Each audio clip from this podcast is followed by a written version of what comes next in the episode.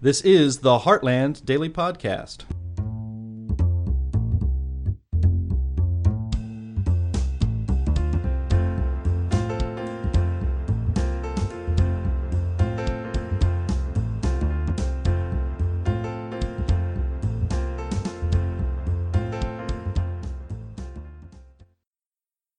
Hello, and welcome to the Heartland Daily Podcast. I'm Lennie Jarratt, project manager with the Heartland Institute and host of today's edition of the podcast. Today's guest is Dr. Rich Vedder. Dr. Vedder is a Heartland policy advisor on economics and the author of several books, including his latest book, Restoring the Promise Higher Education in America. Dr. Vedder received his PhD in economics from the University of Illinois and he's been a senior economist at the U.S. Joint Economic Committee and visiting fellow at the Center for the Study of American Business at Washington University. And he has taught at the University of Colorado, Claremont Men's College, and MARA Institute of Technology. Welcome and thank you for joining us today, Dr. Vedder. Glad to be with you. So, you wrote this book about restoring the promise on higher education. So, what is the current state of higher education? Well, higher education uh, in, has its good points and bad points. Or as Dickens put it at the beginning of the tale of uh, Two Cities, these are the best of times, these are the worst of times. They're the best of times in that we probably have the best system of higher education of any nation in the world. We have people come from all over the world to the U.S. to be educated at the university levels. We are uh, well known as uh, on any list of the top 100 universities in the world. We have at least half of them are American. So that's the good news. The bad news is that higher education is suffering from a lot of problems, one of which is it's become too costly. Another one of which is, uh, and this is a dirty little secret that doesn't get talked about very much, but I don't think kids are learning a lot these days, uh, which is a pretty damning uh, criticism. Uh, and uh, it, finally, uh, the coup de grace is it used to be thought of higher ed, uh, a college degree was a ticket to a surefire middle class life, a good job. And while that still holds in some cases, uh, it's a risky thing going to college these days. A lot of uh, students are uh, who graduate are what we call underemployed. They're not uh, getting jobs uh, the, the, of the type that college graduates have typically gotten. they are taking jobs at high school grads, uh, bartenders, janitors jobs like that. So there's quite a few problems out there. Yeah, it sounds like it. Um, speaking of college grads that are kind of un, uh, underemployed, basically, what kind of what is really kind of the background that you see is kind of causing that? Well, I think in a sense we've become over invested in higher education. Now, you know, that sounds like a terrible thing to say. And by the way, I have been a college professor for 54 years. I'm teaching this fall for the 55th year at my university in Ohio. So I uh, I've been around the block a few times uh, in these in this area, but we have had a mantra that goes back in college, uh, university presidents, and even American presidents. Obama, in particular, comes to mind. Everyone needs to go to college. The goal will be to give raise the, uh, the percentage of Americans with college degrees to a record level, and all of this. And so we kept pushing this and uh, that that's fine. We we do need some college graduates. It would be awful if we didn't have college graduates. Uh, there are a lot of technical jobs that require people with a, a good bit of education, but we have uh, overdone it. We uh, uh need people to.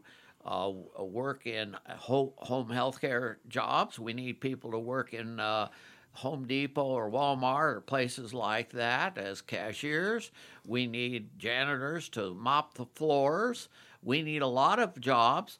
And we actually these days are having more shortages in those kind of jobs than in the uh, jobs that traditionally college uh, graduates have filled. Uh, we have uh, probably have over invested, literally had too many people get college degrees. It should have perhaps gone to technical schools, perhaps uh, uh, gone to vocational ed programs in high school and gone on from there without a college degree. Yeah, you're talking about that. Uh, we're over investing it. We're sending too many kids to college, stuff like that. What other reasons of you know kind of how did we get here? What made people think they all needed to go to college? Kind of. Well, one thing that is important in this, and one thing that induced kids to go to college, was the federal government came along about 50 years ago and said, uh, gee, uh, one, going to college is a good thing. Two, we want to help you go to college, and we're going to make money available to you to go to college. Uh, you'll have to pay it back. That's what we told them. Doesn't always happen, but right. that's what we told them. And uh, we'll charge you very low interest rates on federally guaranteed student loans. And we also did some other things. We had put in Pell Grant programs and some other things. But the big thing was the student loan program.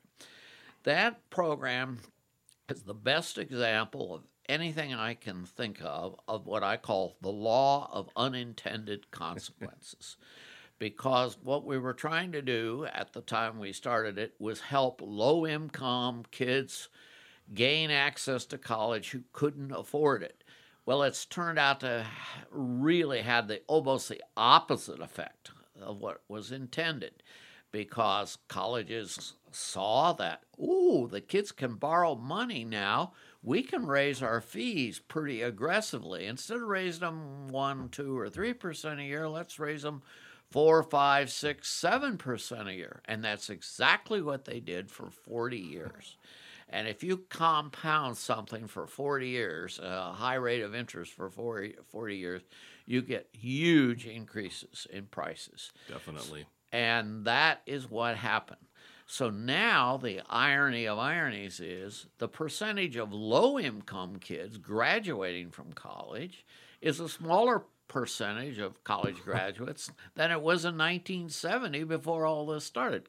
Because college kids, I mean, poor kids, low income kids, see these monstrously high tuition fees and they get scared and the college counselors will tell them, well, look at come and we'll, we'll discount that. We'll give you a deal. We'll get you scholarships and so forth. But the kids see sticker prices at a typical state school, even for in-state tuition of maybe ten, twelve, fourteen thousand dollars a year. Uh, uh, and then they have to add uh, other costs of books and so forth maybe even a room and board and get up 25 30000 a year uh, and they just say oh, I can't afford that. And, and, and they say, well, the counselors will tell them, high school guidance counselors will tell them, you should do it anyway. Well, before you can even apply, you got to fill out a federal form. It's 120 questions long, called the FAFSA form. It, it, you need a PhD practically to fill out the form, and or you need a, a, CPA or someone with a lot of uh, uh, background of uh, accounting background, and so uh, we have utterly failed in the way we approach uh, this problem.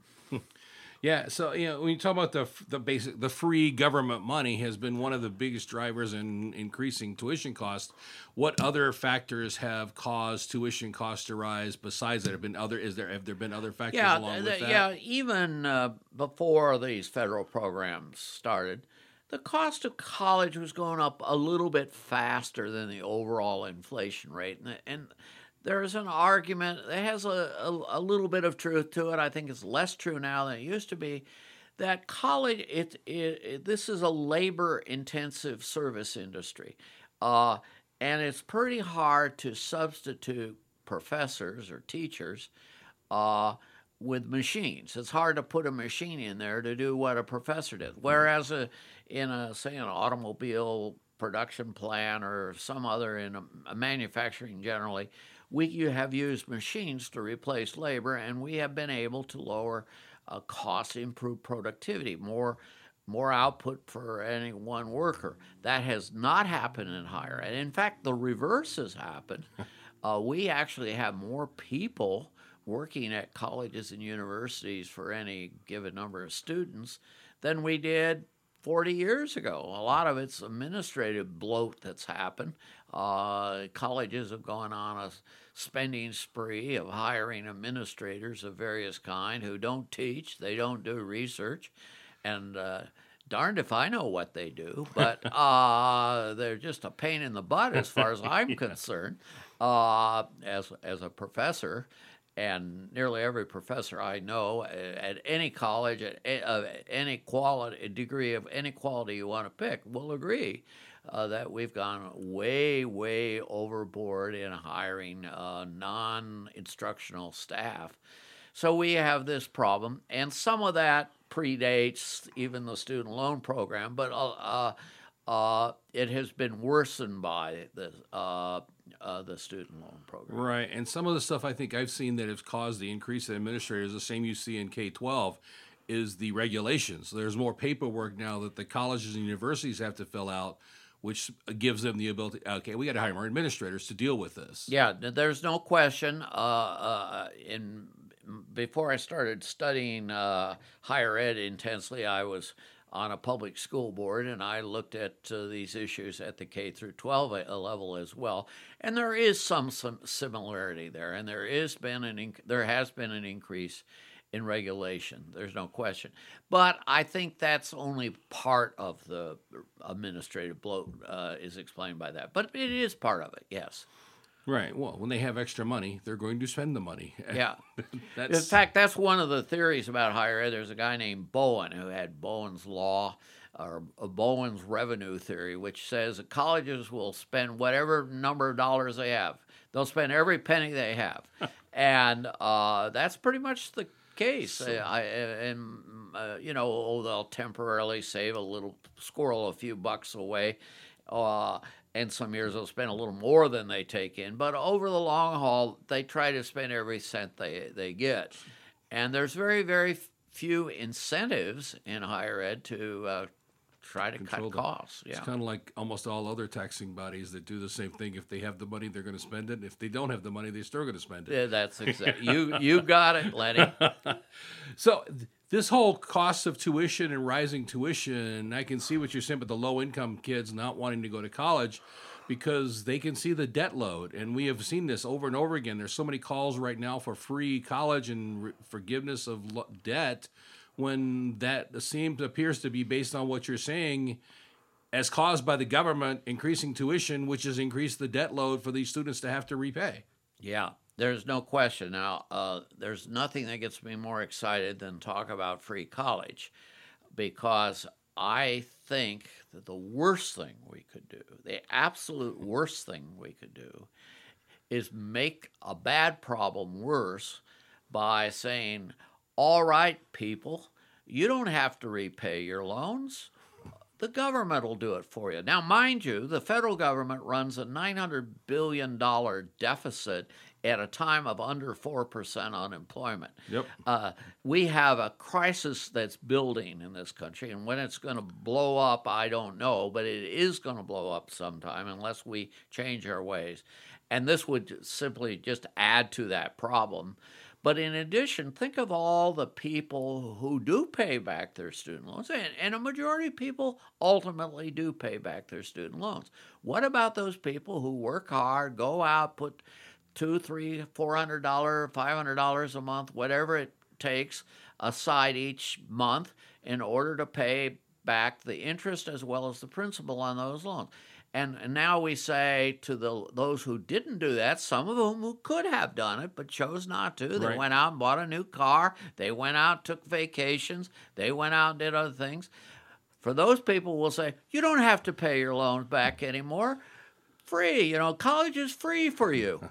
Well, that is craziness and, my, and the height of irresponsibility, I think. Yeah, it really is. So we've done a lot of discussing about what's wrong with college and higher education. How do we fix it? Well, uh, I was afraid you were going to ask me that question. It, it's easier to identify the problems than to solve them. That's for sure. Now, now if I were a czar or uh, uh, uh there's a guy I met once who you, you name you've heard of called Vladimir Putin. I, I drank vodka with him once in the Kremlin. If I were Vladimir Putin, where I could probably do a lot of things that in America with a democracy you can't do, Right. I might be able to come up with some pretty effective solutions, but a lot of them are blocked by political uh, factors. There's just no question about it. Uh, the worst thing that ever happened to higher ed was the federal government increasing its control, its involvement in it. The, even the Department of Education was a disaster, in my opinion, and in the area of higher ed. I think probably in the And area of K-12 it was too, K, yes. K twelve too. Uh, uh, uh, I uh, talk about this. I've I've actually looked at the legislative history. The Department of Education, uh, when it the bill that passed it, uh, the the Democrats controlled everything at the time. Jimmy Carter was president. They had a huge majority in the House of Representatives. The bill to, for the uh, Department of Education made it through the House Education Committee by a rousing 20 to 19 vote, with seven Democrats voting against it, and the New York Times was even against it. We- You know, you can't get much more liberal than the New Yeah, York Times, really.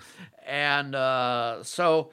Um, it was recognized at the time that this intrusion in uh, one of the strengths of American higher ed is the diversity of it, the fact that we have thousands of different schools doing different things, providing a competitive environment, providing uh, different choice choices for people, and the Department of Education has kind of homogenized that and reduced that. Right. So that's a problem. That's one thing we should do away with. I haven't really answered your question. We should get rid of the the federal government should get out of the lending business. That's Oh, uh, definitely. That's, that's a big the- one. I mean yes. that's the first thing I would do. I mean if I could do one thing and only one thing only, that would be true. Uh, at the state and local level, maybe, uh, for example, why do state governments give money to universities? Why don't they give it to the kids? Why don't they give it to the Why do they give it to the providers of the educational services rather than the consumers? The consumers are the one who ma- are able to make the most informed choices, and it would in, in, in introduce more competition and uh, more efficiency, I think, into the system It would. to do to do it that way. Well, it was the same thing we've been talking about in K through 12 for years about vouchers and scholarships and uh, uh, uh, uh, tax credits and so forth. Uh, same thing could apply in higher ed. No reason why it should. Yeah, it absolutely should. I mean, that's really is. It's, we come back to oh, it's always government money, and they like to give money to the adults instead of to the kids that are trying to learn. Yeah. so uh, that'd be one quick change I'd make.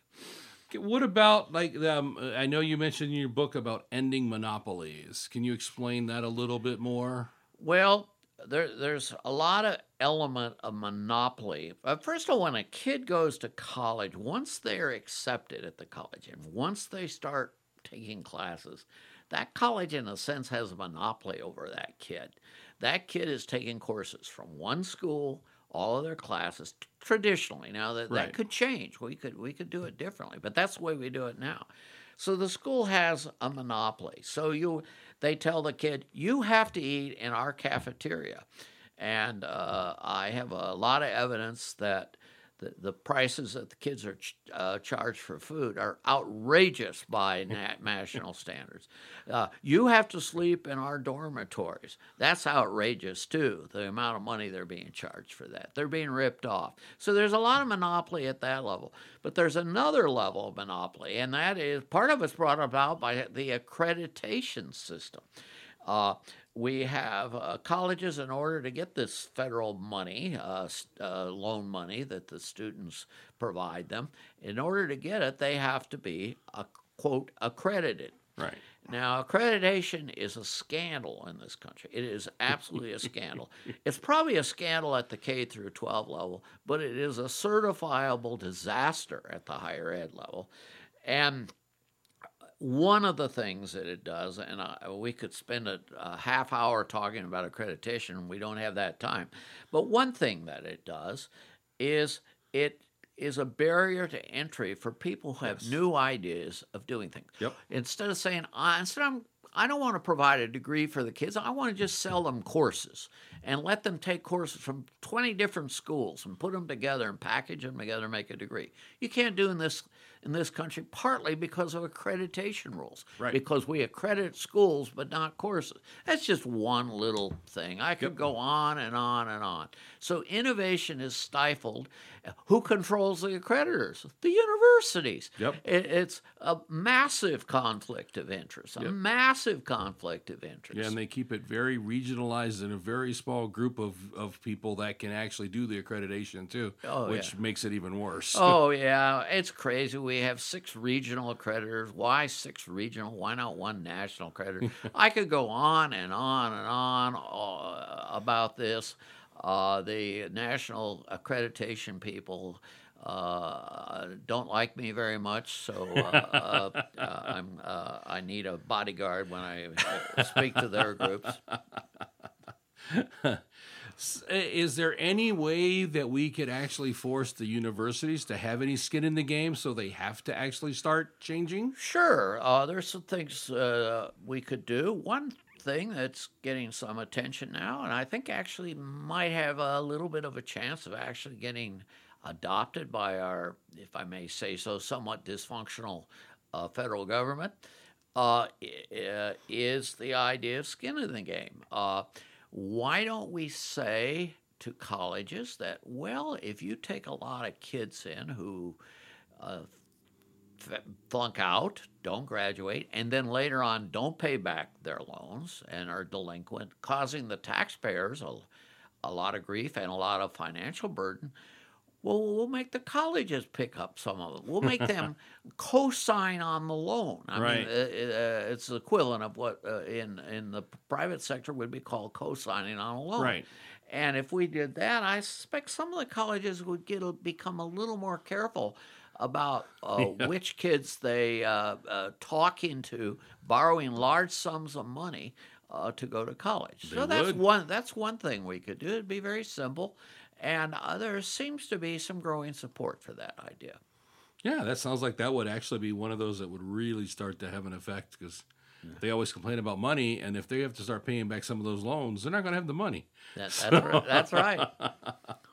So, is there a chance the government can actually fix the problem, or is it really going to take parents, students, and somebody from outside forces to actually force the changes? Well, I completely believe that higher ed will be reformed from the outside more than the inside.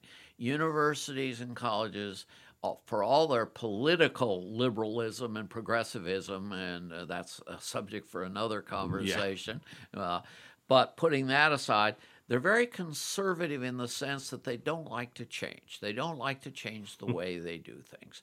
We teach the same way we taught 40, 50 years ago, uh, or 500 years ago, or when Socrates taught 20, uh, Yeah. 500 years ago, for that matter. Pretty much the same.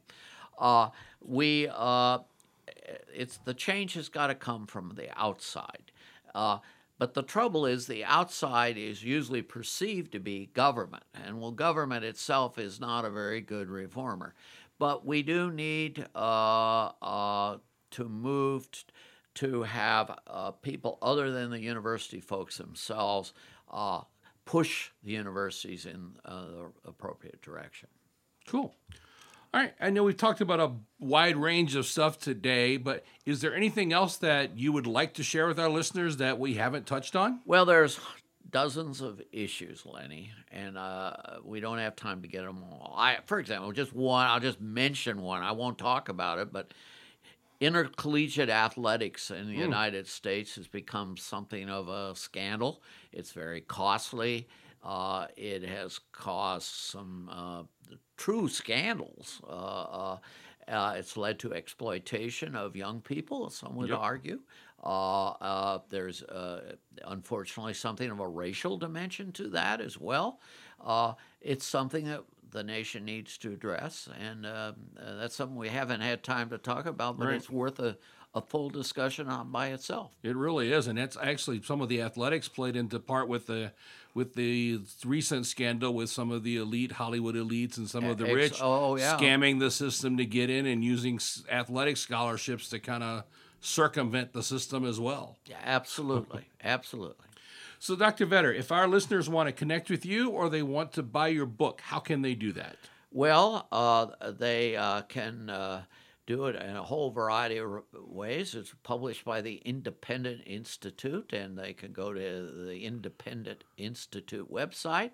They can go on to their favorite uh, uh, online bookseller. Uh, I notice uh, uh, Amazon is actually discounting it somewhat from the uh, list price. Uh, the, the, they can do it any of a variety of ways, and uh, it's uh, 400 pages of reading. And uh, I tell some people it might help them sleep better at night. It, it's it's not uh, it's not a, a pornographic novel or anything with a lot of titillation in it, but it does talk about a lot of these issues in some depth. Yeah, and I think it will actually make a bunch of people angry when they find out what's really going on in higher education I- as well. Yeah, that's. Uh, I expect you're right, and indeed, I hope it. Yes, you're right. I hope you're right. Unfortunately, people sometimes have to get angry to actually get motivated to actually start doing things, which Yeah. is kind of a shame that they have to do that. So, Dr. Vedder, I'm glad you were able to join join me today, and I want to thank you on behalf of the Heartland Institute and our listeners. So, thank you for being here. Thank you. Listeners, thank you for joining us today. Please check out Heartland's website, heartland.org, as we continue to track education issues across the country in both K 12 and higher education. And make sure to go to our PolicyBot website, your one stop shop for free market solutions to public policy problems. And if you're hearing one of these podcasts for the first time, make a point to subscribe to our daily podcast. And thank you so much for joining us, and make sure to have a great day. It's back.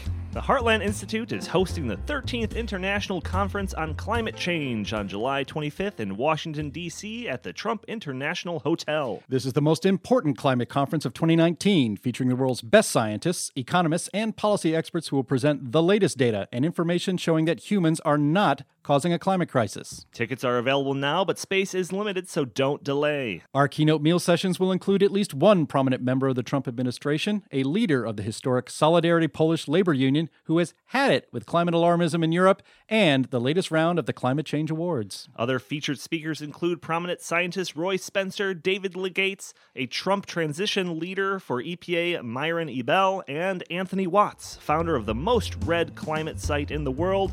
What's up with that? Visit heartland.org for more information and get your tickets today.